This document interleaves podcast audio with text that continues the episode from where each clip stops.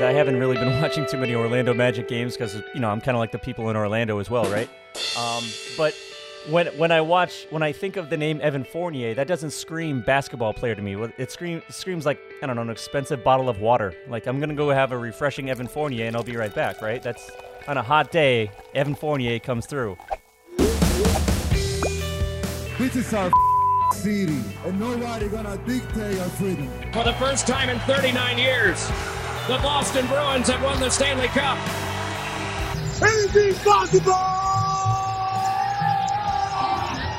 Ladies and gentlemen, we're coming in hot for episode two of the world renowned, well, maybe not quite yet, but we're getting there. The Sons of Bellhorn podcast. Uh, thank you all so much for joining us for, like I said, episode dose. Uh, I am merely Matt Waymire, but the straws that stir this drink, my friends, my fellow SOBs, uh, Steve Sheely and Darwin Zook. Uh, we got a lot to talk about. Talking Celtics, talking Pats. If there's time, we'll talk some Red Sox, talk some Bruins. But first and foremost on the menu tonight, like I said, the C's and the P's. I know they're not called the P's, but I just I went there. Let's let's strike that from the record. Uh, I do want to make two quick notes before we get going. Thank you. I think it's uh it, it is an overdue thank you to the uh the fans, the listeners that tuned into episode one and gave us some uh, some good feedback. And I think the majority of the feedback was, man, I I hate Boston teams. I hate Boston sports, but I like you guys. You guys were good. So that that tickled my heart. Uh, so thank you for that. And uh, one thing we did want to make note of that we really didn't dive into for episode one was that the the Sons of Bellhorn name. Now, for anybody that's in tune with Boston sports, probably knows if you're of a certain age, as the three of us are of a certain age and age graphic. There was once, and it may it may still exist. Uh, I don't actually know. Maybe one of you two guys do, but the Sons of Sam Horn Red Sox blog uh, caught fire once upon a time. Uh, Sam Horn, an all or nothing slugger for the for the Red Sox again once upon a time, and in in naming our group text chat, uh, we just kind of took that and tweaked it, and uh, it's an homage to uh, you know one of the unheralded stars of the 2004 Red Sox. That would be second baseman Mark Bellhorn. Uh, Mark Bellhorn, who hit uh, one of the more underappreciated uh, postseason homers in Red Sox history, in my mind. A game six in the Bronx, the one that was overturned, uh, the one that got the momentum going for the Red Sox to complete the miracle comeback. Uh, so, as a tribute to Mark Bellhorn, that is where the the genesis of the name emerged. Uh, the Sons of Bellhorn podcast. Just want to get that out of the way. Let's get down to business. Uh, Steve Darwin, starting with Steve. How you feeling tonight, buddy? Feeling good. You know, uh, it's it's funny hearing you talk about the the Sons of Bellhorn name because I've been called an SOB for many many moons right now. So I feel it feels very fitting to to step into my pants right here, if you will, yeah. and and really own it. So this I'm an is, SOB. That's you. me. That's me. That's right, baby. Uh, Darwin, how's it going, buddy? It's great. I mean, Mark Bellhorn. That was when I really was into the Red Sox back in the in the mid 2000s. He was he's the true definition of like a folk hero because he wasn't, you know, some all-star slugger by any means, but yet he seemed to come up with some big moments that are always remembered. Not that one that you described, that home run against the Yankees in game 6. That was known as the bloody sock game for Curt Schilling, but people forget the offense in that game was really that three-run homer by Bellhorn and it, without that none of the the whole breaking of the curse doesn't even happen. So he's kind of like a Bernie Carbo, kind of like folk hero in, in Red Sox history that not, people forget about. And not to mention, not that he was alone on that team, but some fantastic hair. As a yeah, as yeah. a follically challenged individual, that's uh that's uh, you know I love that guy for that reason. Yeah, he had the flow going. And, Him and Kurt uh, Leskanic. Yes, yes. Oh man, the 25th guy on that 25 man roster, but he was every bit as important as the Pedros and the Mannies and the Papis. And, but yeah, Darwin, you nailed it. You know, it, it was a great Bernie Carbo reference, by the way, from 75. And without, without that home run, without that moment, without the overturn, maybe we're sitting here talking about, oh, it's 103 years that the Red Sox haven't won the World Series. You know, well, they do it before we die, but thankfully, uh, that ship has sailed. All right, boys, uh, we're sitting here on a Monday night, and uh, I hope this doesn't rec- become a recurring thing because for episode one, The Celtics uh, got their lunch handed to them by the Brooklyn Nets. And uh, on this occasion, the same thing is kind of happening against uh, Zion and the New Orleans Pelicans. Uh, the game is in the, the final stretch, final four or five minutes. The Celtics down by a sizable margin, uh, unless they pull off a big comeback here. Not liking their chances. So that kind of leads us to the trade deadline and what the Celtics look like now as opposed to what they looked like uh, prior to the deadline. And and look, you know, you can go through all all the names and all the transactions and all the maneuvering, but the bottom line question is always: Is this team better right now? Than they were before the flurry of activity. Uh, you look at the names that they added, the names that they subtracted. My opinion, I'm going to take the the chicken, you know what, way out of this and say I don't know. I really don't know. Steve, you look at these names. What's your opinion? Is the Celtic team on paper, is this roster a stronger one than it was before? Uh, I'm gonna, you know, it, the answer is probably yes, but not for the reason that that, that you would normally think. I, you, normally, you'd think that yeah, they're they're stronger because they added so and so, and I, I don't I don't think that's necessarily the reason. Evan Fournier, Mo Wagner, Luke Kornet, Luke Kornet, sorry, uh, isn't necessarily going to bring a, a championship home to to Boston anytime soon, but maybe just maybe and i don't know this i don't know this either uh, but maybe this is going to free up a little bit more rotational uh, time for the for the bigs. Like so if you've got robert williams going to get a little bit more minutes down the stretch uh, that maybe daniel Theis was taking away maybe that's going to happen. Um, i don't know. I, I, honestly i want more minutes for for robert williams. He's my favorite guy on the Cel- on the celtics team right now. He's more he's the most fun guy to watch most athletically gifted guy. He's the kind of guy that out there you don't know what he's going to do on a daily basis. He could jump over the backboard, and, and I wouldn't be too surprised, right? So, uh, I don't know. I don't know if the players they brought in are going to really help them, but maybe it's just going to help them uh, set a rotation a little bit better than than they had been.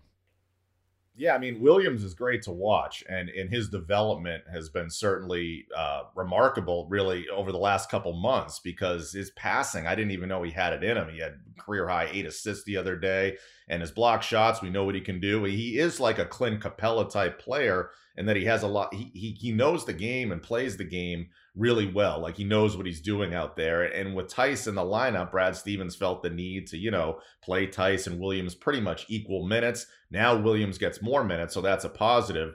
The team is to answer your question, Matt. The team certainly is better having another wing scorer because now you don't have to play a guy like Grant Williams or or Set Shemi, Semi or Semi who's been hurt. You don't have to play those guys in big moments. Supposedly, Fournier could step in and be the guy then that can take some of the pressure, especially offensively, off Brown and Tatum. But as I say that, Fournier right now is literally having one of the worst debuts I've ever seen with a new team. I mean, absolutely 28 minutes. That's a lot of minutes. Yeah. 0 for 9, zero points, and a minus 22 plus minus. I mean, that's like astoundingly awful.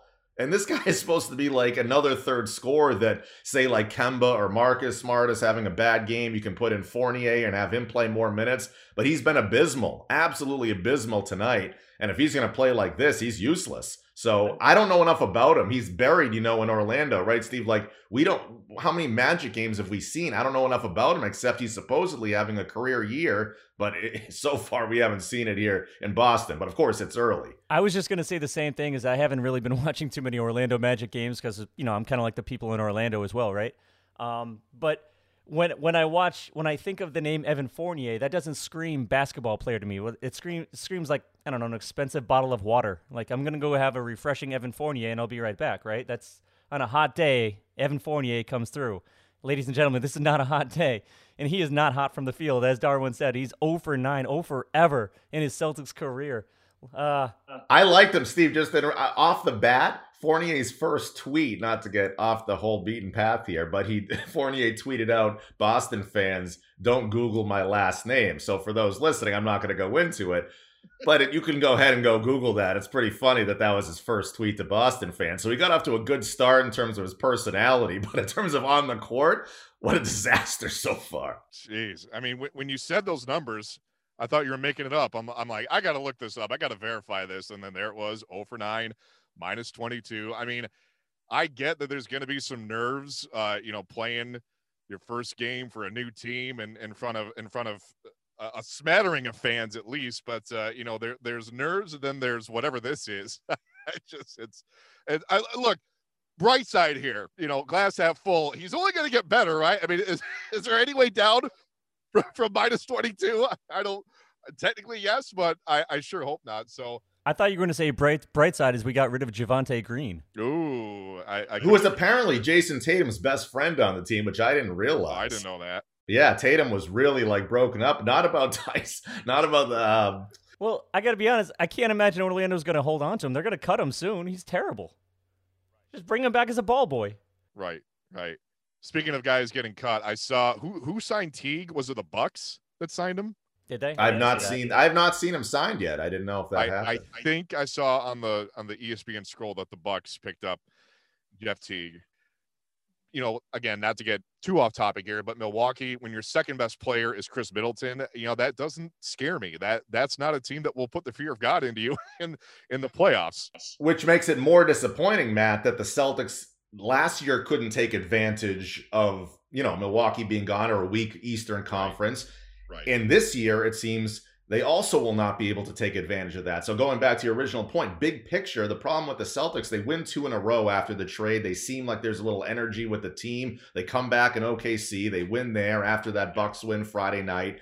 Right. There seems to be a mojo going, but like what's been throughout this year, as soon as they get something positive going, it immediately then goes in the other direction. In a game like tonight, when you know they can't hit the broadside of a barn if the threes aren't going down they have no other way to really uh, win a game. They can't rely on their defense. They can't rely on anything. So if, if the threes aren't going down they're doomed. And, that, and that's a recipe for disaster in the playoffs when the games become the defense is tightened up more and you don't have as many open looks you have to find other ways to win it seems like the celtics if they can't win that way shooting threes was they, they just put their hands up and say, well, screw it. We're not going to be able to get it done. That's what's so disappointing with this team. Yeah, I I think that you know the the way that the NBA is going, it, it's it's mostly predicated on the three point shot anyway. But I get what you're saying is that you know the better teams do have options B, C, and D, and the Celtics right now they just don't have that, and that kind of brings me to like a, a larger uh, you know points I wanted to to make and get your guys' opinions on. You know, leading up to the deadline, I think the rumors were, you know, uh, a package of of Gordon and Fournier, or maybe there's some talk about Vucevic, who went to the Bulls for some reason. It just seems like this is a recurring pattern with the Celtics and with Danny in particular. They're always in the mix. They're always, you know, let's let's make this the t- the time that we finally pull the trigger on a blockbuster deal. If that would have been a blockbuster, that's a matter of opinion, but it certainly would have been more prominent than just getting a guy like Evan Fournier, no disrespect to him. That to me is the more frustrating element of this is that, you know, the, the Celtics, you know, always, like I said, in the mix, but Danny, for whatever reason, just does never, does not ever want to like pull the trigger on something truly big and monumental. Agree, disagree? What do you think? What do you think? Yeah, I mean, it seems like over the years that's been the case. Danny has this reputation of being Trader Danny, but it doesn't actually come through. And we've seen that now multiple times over the last several years. This idea of Trader Danny hasn't actually paid dividends. He made the great trade getting Jayson Tatum instead of Markelle Fultz and how he traded down and that was that was brilliant how he handled that yes. and pretended like, "Oh yeah, you know, we want Fultz, he's a great player." And he wanted Tatum all along. So that was brilliantly done how he traded yeah. down and got Tatum. But in terms of in-season trades, he hasn't really done anything that's helped the roster over the last several years. The last big trade I remember in season when they were going for a title and they had a chance it was a bad one. They got rid of Perk and brought in Jeff Green, and Danny Ainge was in tears the other day. I don't know if you guys saw that article, top, reliving that horrible trade because he knows he effed up. So it's like when he does make an in-season trade that's supposedly to help the team, it doesn't go well, and now it's almost like he has a reluctant trigger finger finger to make that big trade in season. Now, you know, I'm a Marcus Smart guy, so I, I'm glad that Smart didn't go out in a deal, but it seems like there could have been a package with first round picks or maybe packaging together a guy like Nesmith or whatever that the Magic would be like, hell yeah, we'll take a shot on Nesmith in a first rounder for Gordon. It, I don't know if it ever even got to that point because I don't know if Danny was putting first round picks on the table. You got to be willing to put your first round picks on the table. I think they're overvalued in general, especially when it gets below 10. I mean, Yeah. you're kind of it's a kind of a crapshoot anyway when it comes to a first round pick. Yet Ainge loves to hoard those picks. He loves hoarding first round picks. And what do they amount to? Romeo Langford, Grant Williams, uh Nesmith. You know, Yeah. Pritchard, he's a good player, but what does it really amount to in the long run? So if you're not willing to part with some of those first round picks, I don't really get what we're doing here, you know? Yeah, I you know I, I, I fully hear you, Darwin, and, and, and I agree for the most part. Uh, the the one thing I will say is that uh, he has had a an opportunity to make some big trades, and, and he certainly has done that, as you referenced with the uh, Markelle Fultz for Jayson Tatum deal. Um, obviously, that wasn't straight up; that was picks. Uh, he's obviously done the the Paul Pierce and Garnett to to Brooklyn, right? And that's that's kind of put them exactly where they are right now. Uh, geez, Right, and you think there should have been more to come from. You know, it, remember the chest of picks? Like there was this drawer of picks after the Yeah. Garnett Pierce thing. It's like, what came of that? What did we really end up with? I mean, Tatum and Brown are great, and but what came of that? That's exactly it. He, he seems to be able to make the blockbuster deal, but he can't make the incremental deal to get them over the hump or get them exactly what they need. And now that's a double edged sword. That could either be a good thing or a bad thing because, you know, we all heard the rumors back a few years ago when Justice Winslow was coming out of the draft and Danny was willing to put 17,000 draft picks on the board for Justice Winslow. And it was all hot and bothered to get him. And, and it just didn't work out because I forget. uh, Well, Miami just jumped in front Well, of them. Pat Riley hates Danny Ainge. yeah. Yeah. And that worked in our favor that time. Yes, of course. And and a couple deals. I think Robert Swift was another draft pick that he was really really into to try to get, and it didn't work out. Luckily for the Boston Celtics because he was terrible, and and he obviously has had so uh, a lot of demons in life. Um, so there are some trades that he didn't make that are a good thing. So I don't know. I he makes the great deals, the blockbuster ones, but he's had some spotty stretches here and there too. You were saying in season, but draft day comes around and he has a lot of those picks and he does not make any trades. So I don't know. I don't know what to think. I don't want him to make a terrible deal either. Well, when you get below like 15, right? If he hit like one out of four, like if he hits Robert Williams, right? If that's really a hit and Williams turns out to be like, you know, a borderline all star player for years to come and an anchor in the center, then you can say, and then and Pritchard turns out to be a viable sixth or seventh guy, then you can say, okay, but it's like right now it just doesn't feel good because you had all those picks and you just don't feel like you came away with a lot. And now you're stuck with these rotation of marginal players. And, and, you know we can get into who how much to blame Brad Stevens. And I I know Stevens doesn't have a lot to work with but it's like like if we break it down right now Matt right? Like you know you have Tatum Brown Kemba right? As as your core with Smart Williams and Fournier so those six guys, and then you have Peyton Pritchard. That's seven guys that you think legitimately can play. Now, if you can find one more, you don't need 12 guys. You need in the playoffs, you need seven or eight guys you can rely on. Now, to me, you would think that's seven guys that can win you at least a round or two in the postseason. Those seven guys. Now, that's on the coach to make that work, right? I mean, that's those seven guys I just said, Steve. We've talked about this. That's a legit seven or eight guys. It's a legit seven or eight guys, but you're not factoring to the fact that Kemba Walker has a gimpy leg that can every other game he's a little bit, you know, you don't know what you're going to get and he has to rest. Marcus Smart today has five fouls. Robert Williams has four fouls. Grant Williams for some reason is playing a lot and he also has four fouls. I agree with you. I don't want Grant Williams playing as much as he does. Uh, there's just a lot more that goes into it than than I think what you're saying. Eh, I don't know. You it in a perfect world, yes, you want seven or eight players to play, but when you factor in injuries, when you factor in uh, rest, when you factor in foul trouble, then yeah, you have to expand it a little bit more. Uh, to your point, Brad Stevens does elongate the bench and he plays too many players. I hope, and he's he has done this in the past, that again this year, if if they make the playoffs, and that's a big if at this point, um, that he would he would kind of narrow that down a little bit and trust trust some of his his cornerstones a little bit more. Isn't it crazy that we're sitting here and Steve, you just said it, you know, it, it's a big if that the Celtics make the playoffs. We're talking about a team coming off a third Eastern Conference Finals appearance in three years, you know, uh, bowed out in six games to the Heat in the bubble.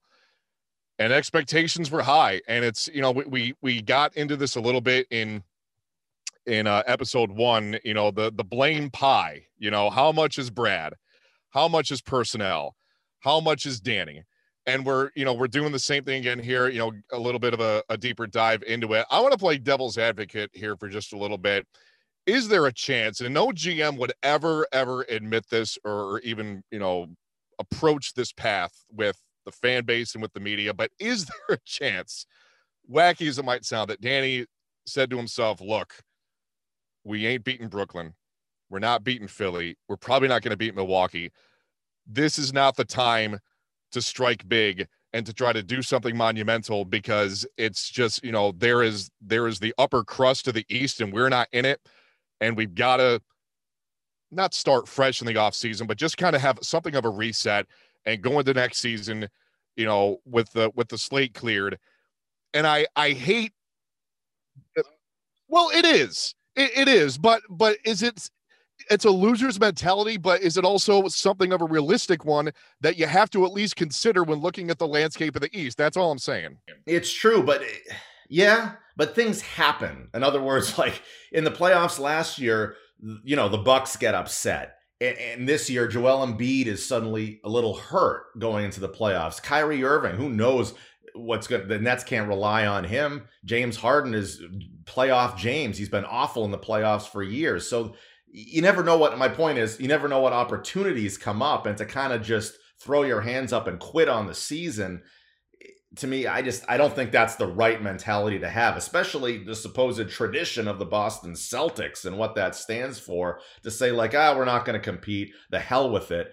I, I just think things can happen in the playoffs. And if this team can somehow, I'm not even giving up that they can still find their way. I mean, there's been positives in the last couple games. Tonight they were missing Jaylen Brown, which is something right. we overlooked. Yeah. But you know, you don't go get Evan Fournier and use that mid-level exception, er, not the mid-level, but the trade exception from the Gordon Hayward. You don't use that it now or the majority of it if you don't think that Fournier could help you this season and a guy that you might want to then re-sign going into next year. So I don't know, Ainge maybe is trying to play it both ways, like you said, and look to the future, but also have it this year as an opportunity. I just think you don't want to squander a chance that might be there in the playoffs. And if you get in and you're one of those top four seeds, I don't I don't think the Sixers are unbeatable. I don't. If Robert Williams keeps progressing, maybe he can maybe he can at least play with Embiid and that can be a very competitive series. Oh man, I'm going to hard disagree with you there. I think the Philadelphia Sixers, Brooklyn Nets and Milwaukee Bucks are the class of the East and there's no there's no it's not even close, right? They're they're head and shoulders. The Bucks? Yes. Celtics yes. just beat them. Oh, cool. A regular season win? Well, in the playoffs, the Bucks lost in six. I don't know how the Bucks are the class of anything. If you want to say, if you want to give the opinion of the Sixers and Nets, but that's not based. I mean, well, I don't okay, know. The fine. Bucks haven't made the finals with Giannis. The, the, six, the Sixers and Nets are better than the Bucks, yes. But my point is that there's a delineation after the top three. Okay, uh, between the Knicks, the Hornets, the Hawks, the Celtics, the Heat, the Pacers, the Bulls. That's in, that's all in the, in the next group. Maybe not the Bulls. Actually, I shouldn't have included them. Uh, but that's all in the next group, right? They none of those teams can really compete with the Milwaukee Bucks. Yes, I know the Celtics just beat the Bucks in, in a in a regular season game. I don't think they're beating them in a. But in Steve, let me ask you this: roster wise, this goes back to Brad Stevens. Then you're telling me those seven guys I listed on the Celtics, including Brown and Tatum, obviously at the top. You're telling, and you just were criticizing Khris Middleton a few minutes ago. You're telling me that that Celtics roster of their top seven is drastically worse than the Bucks. The way they're playing, yeah. I mean, I don't. I don't. Well, what do you mean the way they're playing? I'm talking about just those rosters. I'm saying is Brad Stevens not getting enough out of those seven guys? Should be able to be better than the Bucks seven guys. Uh, yeah, I mean that's an easy thing to say on paper. On paper, the Celtics should be able to compete with those with those guys. Uh, but that's not how basketball's played, man. It's it's it's all about fit. It's all about the way that they play together. And right, may, how the maybe, coach gels them. Maybe there is some truth to that. Uh, I think you think that a little bit more than I do. I, I think that's a safe bet, right? Um, yeah, absolutely. But the the Celtics. I mean, all I'm saying, you got to have two great players. They got that right. Their two great players are better than Khris Middleton. So you want to give Giannis the top spot, whatever. Although Giannis has proven at end of games he's not really a reliable scorer. So well, they rely on their, their, their right. They rely on their perimeter guys to really come through with buckets for them. DiVincenzo and Connaughton, those guys get crunch time minutes. There's no way they're better than Marcus Smart and Kemba Walker and Robert Williams as their next three guys. I don't know. To me, the Celtics should be competing. That's what makes it so frustrating. I do think they you're should overlooking- be competing with those teams. I do think you're overlooking Jrue Holiday. Yeah. Yeah, true. Brook Lopez is a pretty good player. I mean, he's he's not as good as he used to be, right?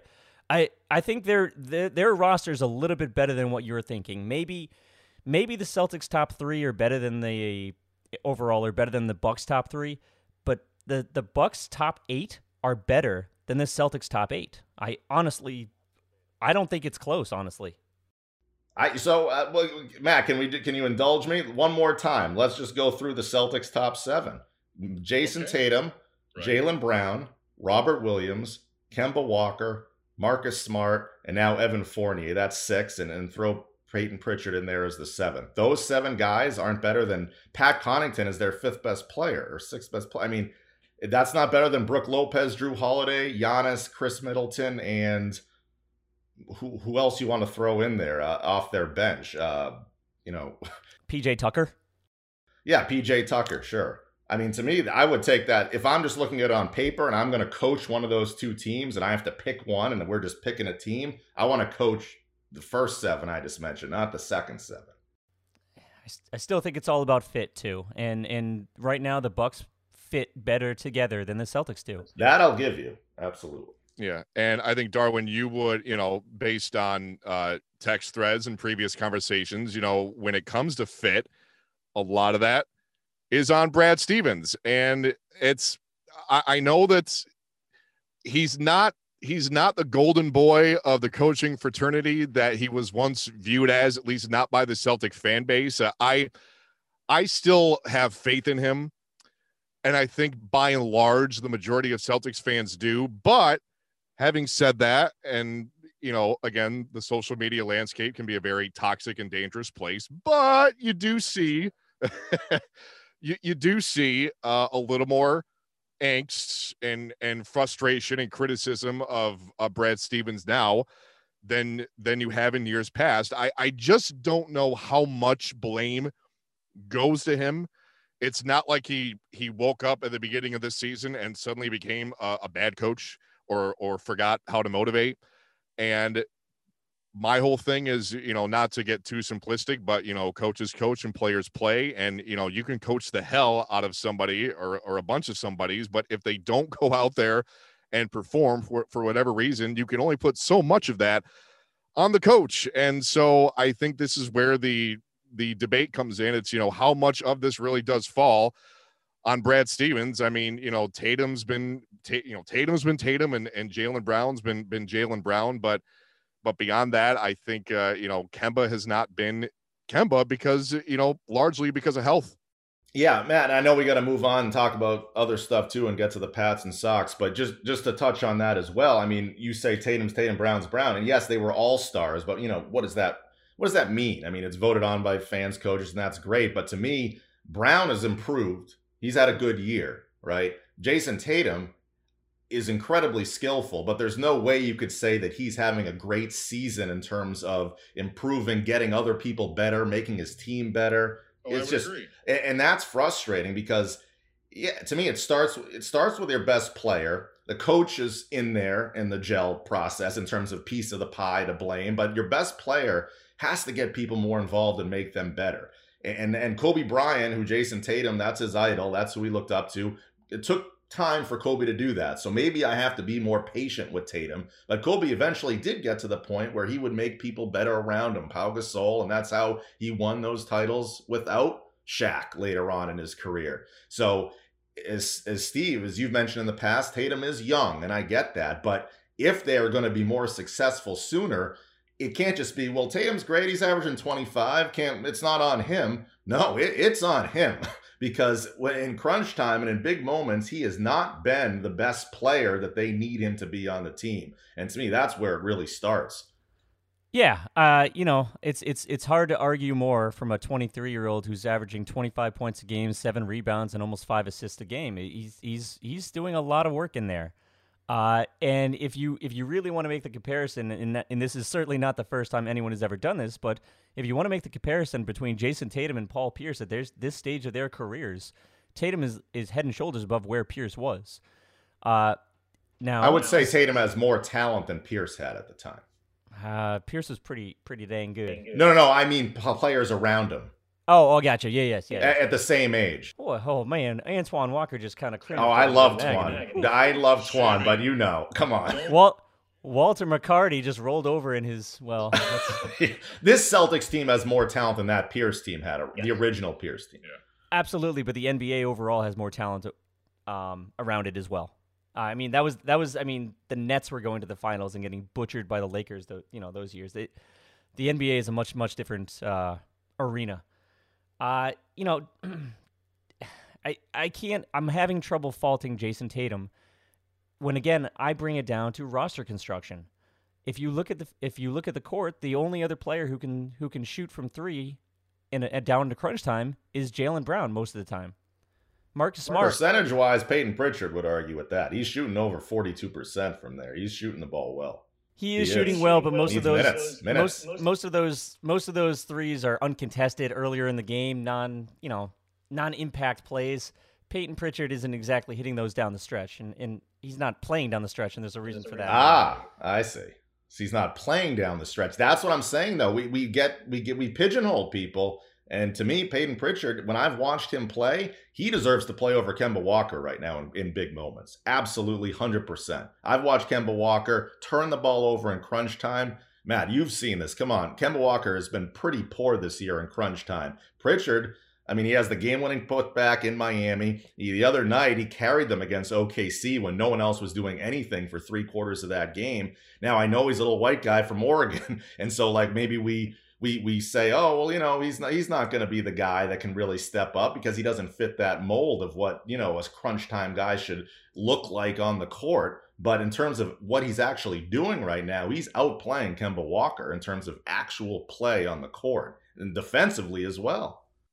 Yeah, I just think it's it's tough to put that burden on a 20 what is he 22 year old you know rookie uh, you know, to, to ask 23. that of somebody down, to, yeah, yeah, um, to ask that of somebody down the stretch in crunch time, like I said, that is a hell of a burden to place on somebody like that. Kemba, for all of his health issues and, and his faults, it has been there, done that. I would, I still feel more comfortable with Kemba on the floor over Payton Pritchard. Will that change in a year or two? Maybe, hopefully, but right now, I, you know, I still, I still got to go with Kemba. Uh, you know, let's let's kind of wrap up the Celtic discussion here with, you know, I I agree, you know, Tatum an all-world talent to get to that next level, he's got to uh, Darwin as you said incorporate his teammates more, get them more involved, learn how to, you know, get them the ball in advantageous positions, you know, uh, uh, when crunch time calls for it. So I think that's the next level he needs to get to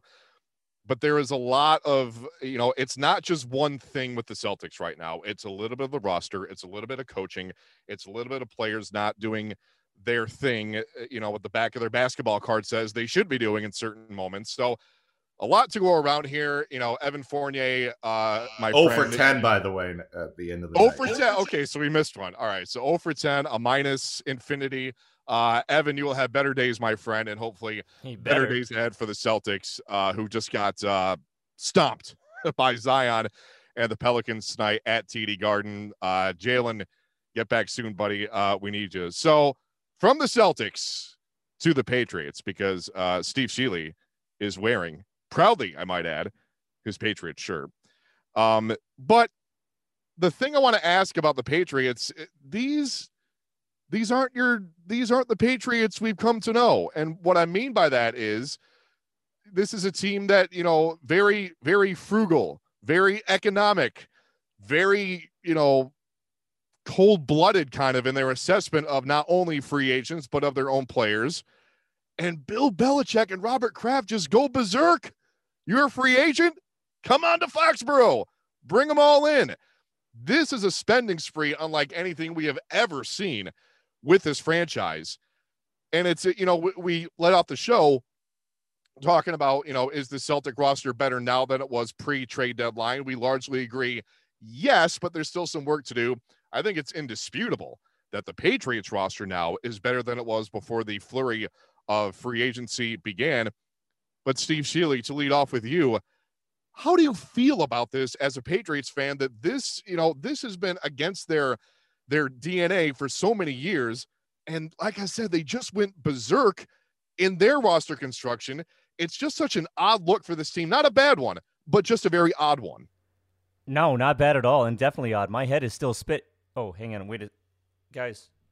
Uh, I hate to do this on a podcast because time doesn't really have concept, but uh, Darwin Zook was just signed by the New England Patriots.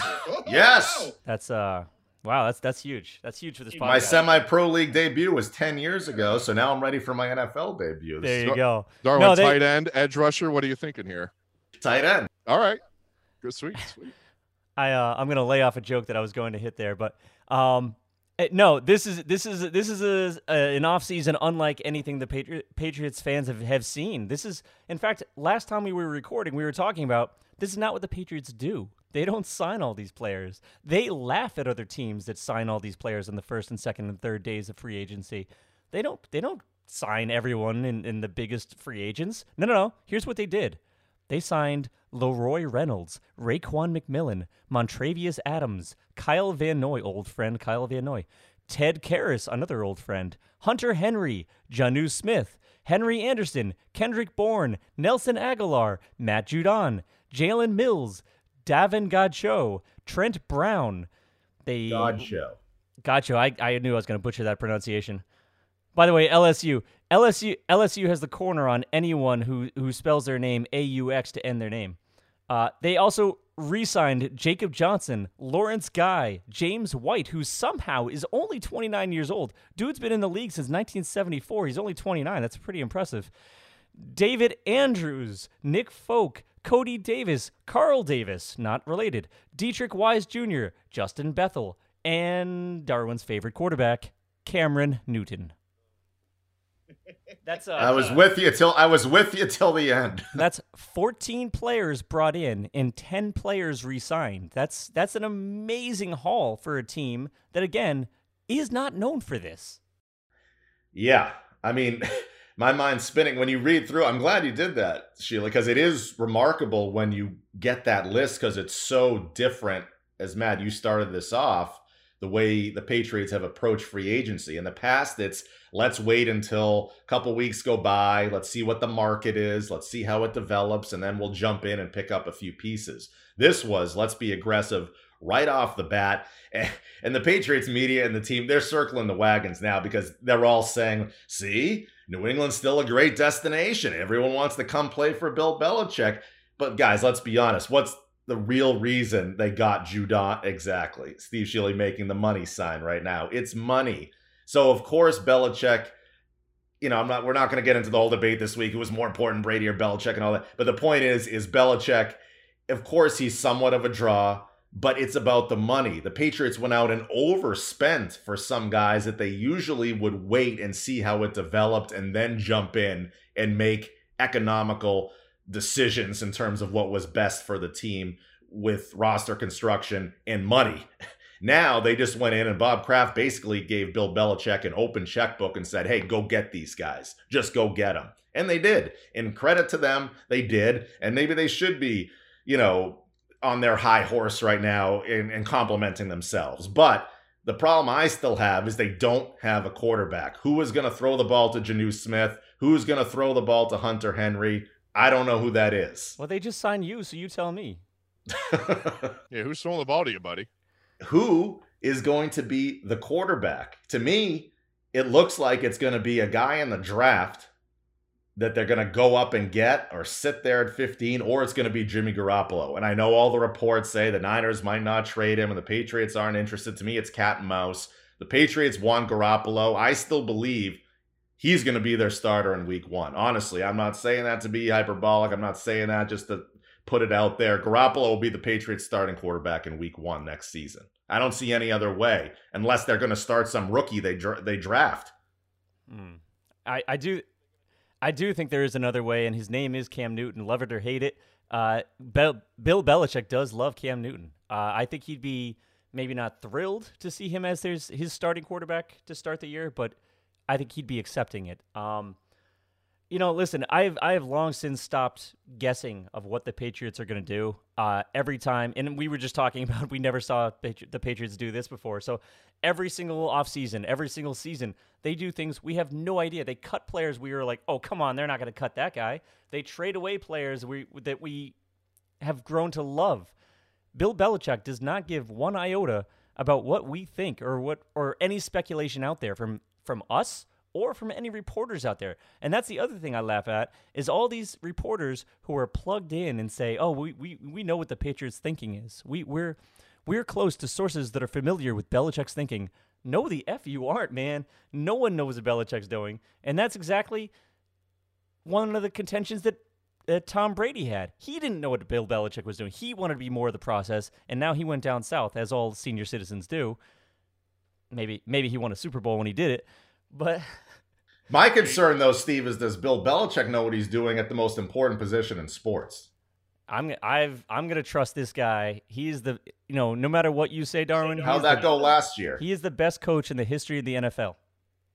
How'd it go last year when we trusted him to come up with a quarterback and a scheme? You got to have a quarterback. You can have all these guys. You got to have did. someone who can get he him the ball. He did for three weeks, and the dude hurt his shoulder, or arm, or bicep. Wait, wait, wait, wait, wait, wait, wait.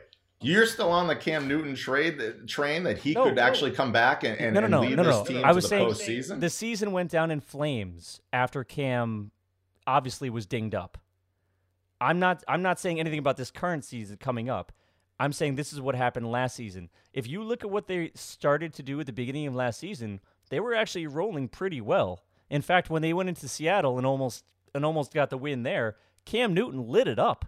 He was actually throwing the ball on a rope, and he just was not able to do that afterwards. Worst so, secondary in the league, it turned out though. At the time, it looked good, and then Seattle turned out to be the worst secondary. Right, right. But I'm not even I'm not even talking about the uh, the defense he was playing. I'm just talking about the way he was throwing the ball. He was throwing the ball with authority. There was zip on it, and it's something he was not able to do for the rest of the season.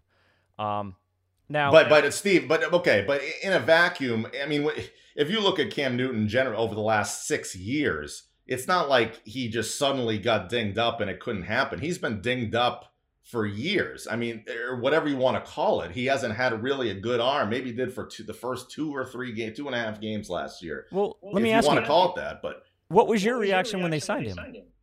I didn't like it because I based on the previous five years. I'm going by the last five years. He hasn't been good since his MVP season.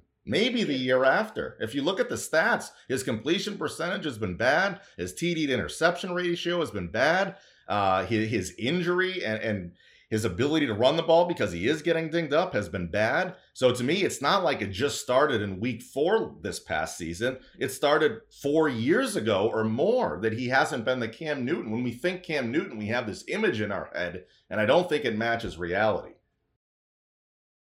Correct me if I'm wrong, guys. I just want to ask real quick. He did have a bout with COVID, did he not? That, I mean, that's listen. None of us are health experts by by any means, but that's got to factor in.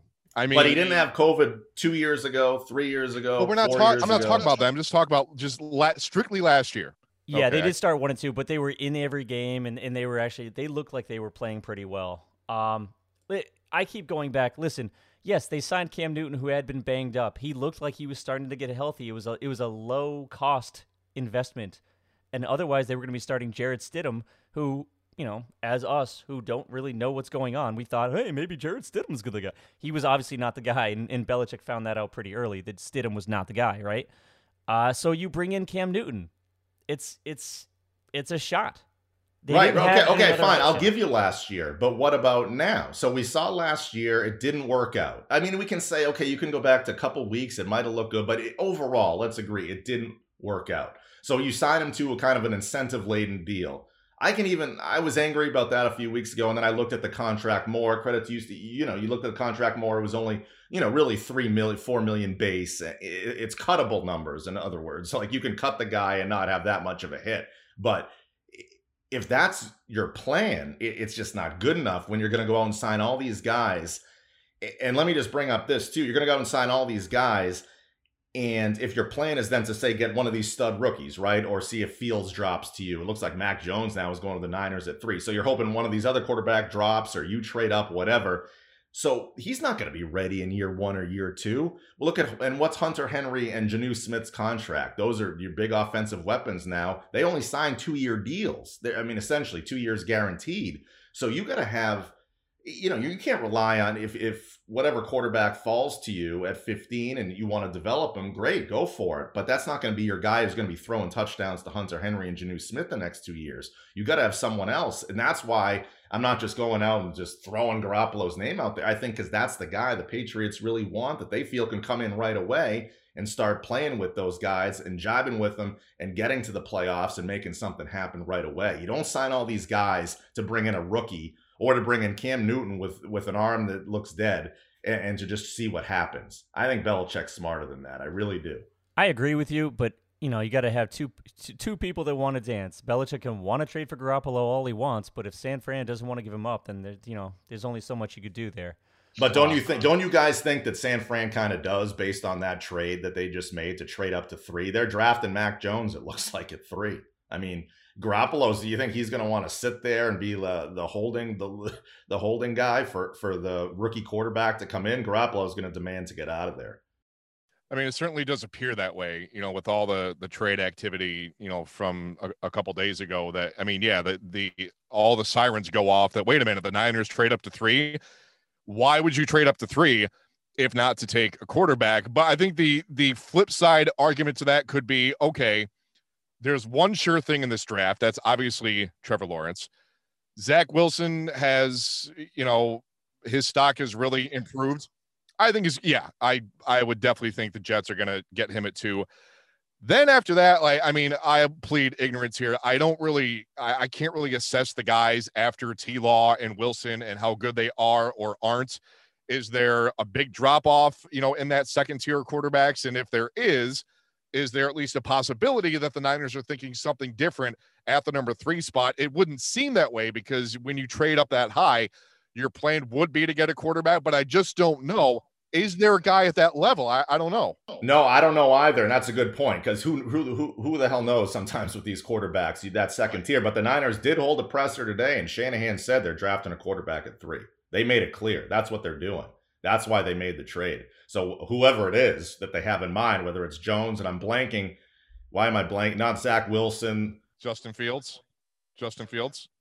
No, Fields, and then there's the other guy. Zach Morris. I think it's Zach Morris is the one you're. There's Zach Wilson. There's Justin Fields. Our producer just jumped in. Is Trey, Trey Lance. Lance. Thank you, Trey Lance. Trey so Lance. whether it's Lance, Jones, or Fields, the Niners are drafting one of those guys. They basically made it clear they're drafting a quarterback. So and they, and Shanahan, Kyle Shanahan, coach of the Niners, said I called Jimmy to tell him we're drafting a quarter. He called him today to tell him that that they're drafting a quarterback, and Garoppolo wasn't pleased, but they want to keep Jimmy supposedly to you know be the holding pin, but a guy like Garoppolo has been in the league several years now. He doesn't want to sit there and hold it for some be the placeholder for some rookie. No way. Right. I actually, I see. I think you guys are looking at this all wrong. You guys are talking about the number one, two, three, four pick, and and and really, what what obviously the Patriots are going to do is they're just going to wait to the sixth round, maybe I don't know the 199th pick or so, and they're going to pick. Uh, How great would that be? Some Tim from, Tim Grady. Michigan. Tim Grady. He's uh not mobile, Tim, but a cannon of an arm. I heard Tim, Tim Brody too. Tim Brody could Tim be, Brody might be good too. Could be the guy yeah. at at six and, and one ninety nine.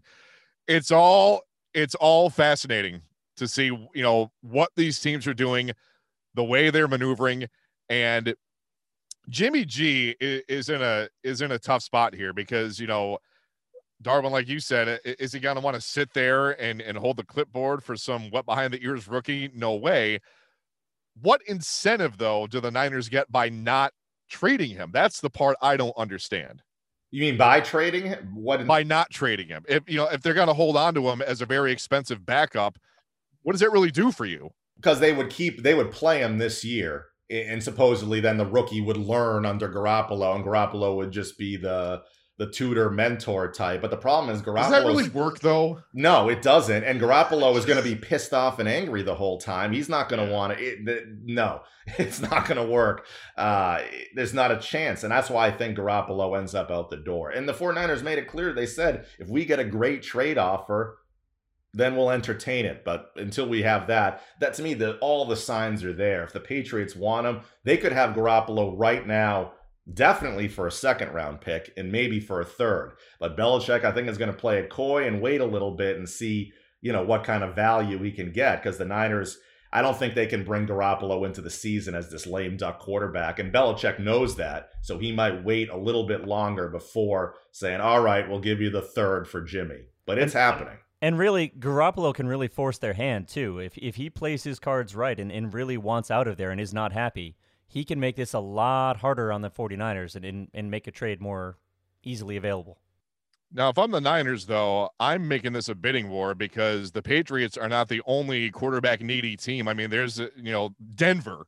They're not quarterback needy. They are quarterback freaking desperate. They got to get somebody to throw those passes. And I think that they would step up to the front of the line and say, hey, let's, you know, hold the fort here. Don't just send him right back to Foxborough because we we need somebody too. So if I'm the Niners, I'm going to play the Patriots and the Broncos against one another. If if Garoppolo is the commodity that you really want, I don't think it's a sure thing that he's heading back uh, to New England. Which there again, we circle back to Cam Newton, and you know he is the linchpin for this this whole thing. If if all these free agents come in, and if this whole thing's going to work, it's up to Cam.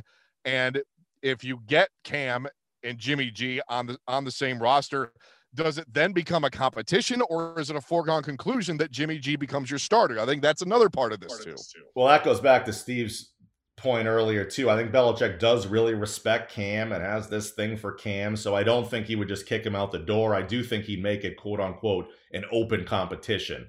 But to your point, Matt, I, I agree that there's the quarterback dominoes not just in terms of the draft, which we don't know yet, it hasn't happened, but the dominoes of current quarterbacks and what teams they will be on hasn't revealed itself yet. Deshaun Watson, that whole situation, we don't know where he's going to be playing, if he's going to be playing next be year. behind bars, you know. Right, we don't know. We don't know any of that with Sam Darnold. So the Jets. How crazy is that situation with Watson? He was going from darling, everyone's feeling bad for him, and now, like you said, he could be behind bars, and who knows? That sh- that shows you how quickly things change. Yeah, and the Jets with Sam Darnold. So if they draft Zach Wilson, they're not keeping, eh, which looks like they're going to do. They're not keeping Sam Darnold. So where is he going to go? Maybe he could be the guy who wouldn't mind another opportunity, say with the Niners, to start for a year, show what he can do, and, and kind of be a mentor to whoever they they bring along, and then Darnold could go make himself some money if he plays well somewhere else. I just don't see Garoppolo. To me, that relationship seems kind of fractured now with the Niners. So maybe Darnold could go to San Fran. My point is, is there's so many dominoes still to fall, yeah. but I don't think the Patriots want Darnold. I don't think Watson's realistic for many reasons. Uh, the Stafford's already established now in the Rams. Patriots kind of running out of guys unless it's going to be Newton and, and, some rookie quarterback, which brings me back to Jimmy G. Look at look at last year at this time, Cam Newton was not a member of the Patriots yet, right?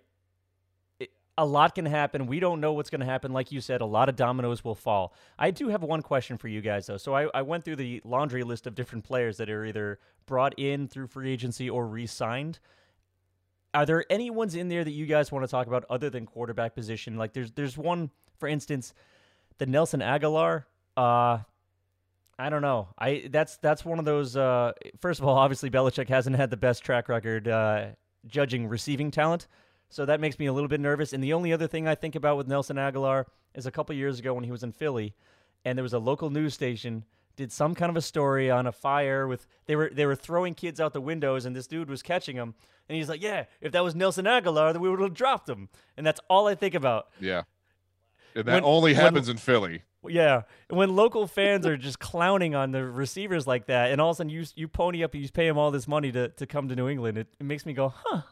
Yeah, well, that's a great point. That's why that goes to the Patriots spending spree as well. Like, it doesn't seem like Agholor would be the kind of guy on the first day that Belichick would be like, "Yeah, let's go get Nelson Agholor."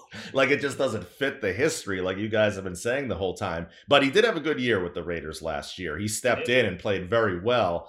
And in fairness to Belichick, he he's a horrible evaluator of re- receivers in the draft, but free agency he's done okay. In the draft, he's literally struck Wow. out pretty Did much just- every time. Did you did we just flip?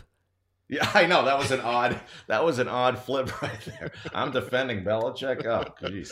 Twilight my Zone, mind guys. my mind games are working here. Twilight Zone. N'Keal Henry, a bust, or is there still potential there? With who? I'm sorry, Matt. N- N'Keal, N'Keal Henry? Oh, jeez. N'Keal Harry is Harry, I'm sorry. no. Well, you shouldn't know his name. The people in New England don't know his name. Thanks. Thank you for the defense of my ignorance. I, I well, appreciate it. Here's the thing too with Harry is that so so Mike Lombardi, right? He was like uh, Belichick's kind of right hand man or assistant GM for years, now his son's on the staff. And Lombardi sometimes is on uh, other podcasts, let's just say. And he talked about before uh, the draft when it was DK Metcalf, right, and all those receivers. Metcalf ended up being the best, but there's a lot of them. You could go down the line, and N'Keal Harry was part of that draft. He said, if you draft N'Keal Harry, you can go and look up this quote. If you draft N'Keal Harry, uh, DK Metcalf over N'Keal Harry, you're an idiot, was his exact quote. So fast forward now a couple years later. This is Belichick's guy now, Lombardi. His son's still on the staff. They drafted Nik- N'Keal Harry. Lombardi went on and on how Metcalf can't run routes. You need guys that can run the whole route tree and guys that can run, you know, uh, uh, uh, uh, the proper routes all the time. And Harry was the guy, and, and he's just dead wrong. And it's just, I can't believe that the Patriots somehow messed up one of the best receiver classes ever. Yeah. You go down the line, and they ended up with N'Keal Harry, who they're trying to now give away for like a fifth round pick. And, and truth be told, they're not getting a fifth round pick for him. They're not getting anything for him. Eventually, they're gonna have to release him. To yeah, be- bag to of be- donuts, maybe. To be fair, he he can run all the routes. He just he just runs them in quicksand. Yeah, let's uh let's specify here what we're talking about. You know that going back uh to the whole quarterback situation, I think it's crazy that uh you know you look at the landscape of the AFC East and there's you know as it's been for over two decades now, there's one team in the AFC East who happens to wear red and blue that is stable at the quarterback position. Except now it's the Bills and everybody else is has their issues. We've gone through the Patriots issues. Uh, I don't know. The Dolphins are totally sold on Tua, and the Jets are always a dumpster fire. So it's Matt, you have strong ties to Buffalo with your wife. Is she uh, happy about Josh Allen and the Bills uh, team there? uh, let's just say if Josh Allen walked into our house right now, um, I'd be out in the street, uh, single, divorced, and uh, yeah. So she she is a fan of of the young gunslinger up there in Western New York. Uh, Did you notice when you get off the at the airport there in Buffalo, right? There's that huge mural right up when you get off the plane of Josh Allen just right in your face. And a couple of years ago when I was up there, I get off the plane, I'm like, Josh Allen, this guy sucks. He's terrible. And now, joke's on me. The guy's lighting up the league, and that mural now looks he's like the poster boy of the entire upstate New York. It's- A, cou- a couple of years ago, uh, when when the Patriots were playing the Bills in, the, in their their first go around that season, um, the the announcer was just clowning on Josh Allen, just crushing him. Every throw he made, you'd be like, "Oh God, how's he making that throw? That what was he thinking there?" And like you said, now he turned into the best quarterback in the AFC, not named Patrick Holmes. Mahomes, sorry. yeah, uh, he he's been amazing, and uh, you know I married into a Bills family, and they're in love with the guy. How many tables has she put you through? Uh, we're in double figures. Okay. Um, all the concussions have clouded my uh my tally, but I, I believe we're in double figures. I just I was wondering if the Dudley boys were up there. Ooh, not. Oh, speaking of that, see, I got a bone to pick with you because prior to this podcast, uh, I we had an agreement that any reference to Hunter Henry was going to be Hunter Hearst Henry, and you Yeah. let me down. You're right, I did. I, I Come blew on, right by man. that. I blew right by that. For the going for all the wrestling fans out there. I was Triple going- I'm just happy that somehow we got through this whole thing without having to discuss, you know, which players on the Red Sox have COVID. Jeez. I mean, that that's a successful podcast in my opinion. That brings us to our next segment. How many players in the Red Sox have COVID? I I think we can do our Red Sox preview next week. No, I'll do more research for that. Is that okay? Yeah. We could do another round of uh, you know, Darwin, is this a Red Sox or is this a a member of the North Dakota State Senate. You know, I'm gonna do my research. You're gonna see. I'm gonna be. I, I'm gonna talk to Alex Cora. I'm gonna get the lowdown on all these guys. Tell you what, next week accepted. next week when we talk about the Red Sox, we might find out that the Red Sox are already eliminated from postseason contention. That's that's entirely possible. Nathan Eovaldi, boys and girls, the opening day starter. If that don't get you fired up, well then check your pulse. I'm Boys checking. Yeah, yeah. Uh, this has been an amazing hour plus, and we were just notified by our producer Tim McMaster that we have hit the hour mark, and I said that can't be because time has flown. But that's what happens when you're talking Boston sports with your buddies. My buddies are Darwin Zook and Steve Sheely. I am Matt Waymeyer. We are the Sons of Bellhorn, episode two in the books. We're talking some Sox uh, baseball next week, and we'll complain a little more about the Celtics, I'm sure. For Darwin, for Steve, I'm Matt's. Adios, boys and girls.